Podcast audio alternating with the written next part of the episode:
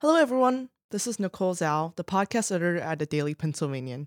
Today, I'm joined with Ryan, another member of the podcast department. This semester, we are bringing back Penn Daily, talking with reporters and writers here at the DP, learning about the behind the scenes of their stories and articles. Today, we are chatting with Imran about his article, which he dives inside fossil free encampment outside College Hall. Imran, why don't you introduce yourself? Hi, everyone. My name is Imran Siddiqui. I'm the politics desk editor at the Daily Pennsylvanian, and I'm a junior at Penn studying political science. Yeah, um, before we jump in, why don't you give us a quick summary regarding the protest? Um, so, Fossil Free Penn has been hosting an encampment on College Green, camping out in tents for the past two and a half weeks now. Um, they have three demands, and they don't plan to leave until Penn has publicly met all three. Um, their demands are one, that Penn commits to preserving the UC townhomes, commits money or land towards that. Second, they want Penn to completely divest from fossil fuels. And three, they want Penn to make payments in lieu of taxes or pilots. Imran, tell me a little bit more about the process writing the story, especially the people you met and interviewed. So we've written a lot about the fossil free Penn encampment and a lot of their actions for the past years. They've been advocating for divestment for the past eight years now. And so with this encampment, we've written about the original story and then about their press conference. This story was hopefully more understanding the people behind the encampment and how they've been living on College Green for the past two weeks. What have they dealt with? Um, why are they here? Why do they care so much? So it was really cool getting to like sit down and talk to. I spoke with four fossil free Penn coordinators about their process planning the encampment, what the community they built on campus is like, and why they care so much about this important issue. So it was really cool to speak with them personally. In this article, you talk about the encampment, the goals and responses they've received, while interviewing the students, did they also touch on why they are personally involved? I think a lot of them had some personal connections either to Philadelphia or climate justice. A lot of these people care very passionately about this and have been caring about this for a long time. And they spoke to me, I think you specifically, they're a sophomore at Penn, and they spoke to me about how the encampment they believe is the best way that they can personally put time and effort into this issue that they care about because compared to like some other climate justice initiatives like going vegan or using plastic straws, the collective action that the university completely divesting from fossil fuels would have is ginormous compared to any individual impact. The encampment and the issues they address have longstanding coverage from the DP. For the people involved in the protests, how has the protest changed over time?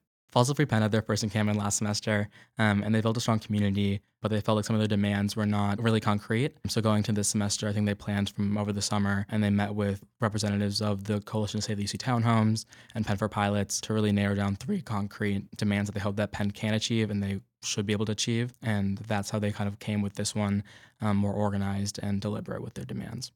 The students spoke about how they originally declined to meet with Penn admin, did they speak about why and what may have prompted a change of heart?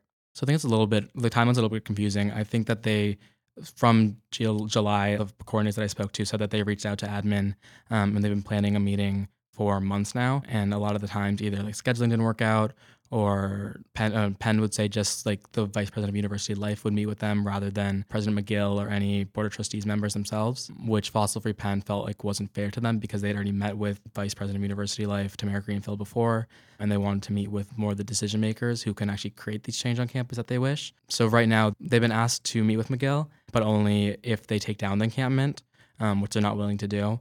So I think right now the stat the status of the meeting is up in the air. Fossil Free Penn says that they're willing to meet with admin, but they will not take down the encampment until the demands are publicly met. The weather has been pretty ferocious out there over the weekend. What are some of the mental tolls and obstacles that the people at the encampment face? I know that they took precautions for the hurricane and they kind of barricaded themselves against College Hall, but I'm sure it was not an easy couple nights there. I can't speak directly to any specific coordinator about their mental health, um, but I'm sure that the people that I spoke to specifically said that it's been, it hasn't been easy. They found a lot of like grace and community with the encampment, but I think that constant backlash from administration has not been easy, but they are fighters, I feel like. In the article, you discussed how FFP coordinator Sarah Sterenbach discussed her happiness surrounding students offering to bring food or money for supplies. Did they discuss who or what supplies were brought, especially when the weather is terrible and they're in need of help?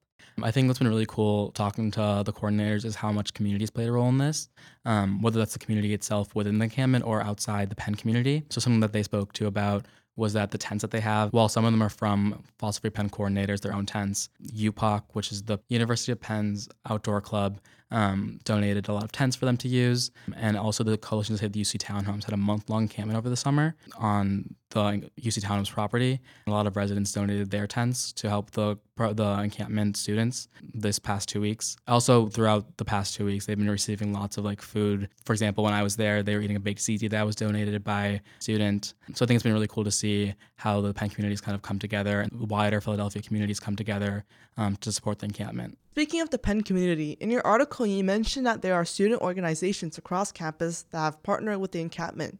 Can you talk a little bit more about it? Definitely. Um, it's been really cool to see, like I mentioned, how wide the Penn community has spread itself to kind of support the encampment. I know the people that I spoke to said that generally everyone's been really positive. So this includes like student groups, for example, Onda Latina, Latinx dance group hosted a salsa training on College Green on last Friday which is cool to see all these like small clubs, not small clubs necessarily, but these clubs from wide variety of backgrounds kind of host their own events. The Ultimate Frisbee team hosted an event, and then just other progressive groups on campus like Penn Against Occupation um, had their meeting today on College Green just to show that people care and people support the encampment. Students clearly want to help.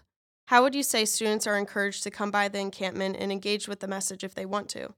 Definitely. I think something the coordinator stressed to me is that it can seem scary to like walk onto College Green, especially like during when everyone's there. They might be like left out, they might be new, but they're all super like approachable and welcoming and they just want people to like engage with their message. So while staying the night is like awesome and cool, the people that I spoke to said it's just as important, if not more important, to spend like three hours there just doing your homework or just chatting or eating some food there. It's all these little things that show that the Penn community is behind them that really matters the most to them what is like the goal or what is something you want your article to reach the Penn community?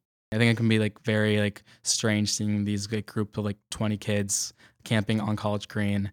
It can be like, who are these people? Why do they care so much? I hope my article kind of like humanizes them in a way. I hope I'm able to provide some idea of like who these people are, why they care so much, and why this issue is so important to them. And I hope that people understand that these are like everyday students that are literally camping on College Green, brushing their teeth at Houston Hall every night, and charging their electronics in class the next day because there's no outlets. Yeah, sounds great. Imran, thank you so much for coming in today. Um, it was great talking to you and learning more about the encampment itself. Thank you so much for having me. I hope everyone had a great time listening to today's discussion, and please do check out Imran's article, which I've linked in the description below. I'll see you guys next time.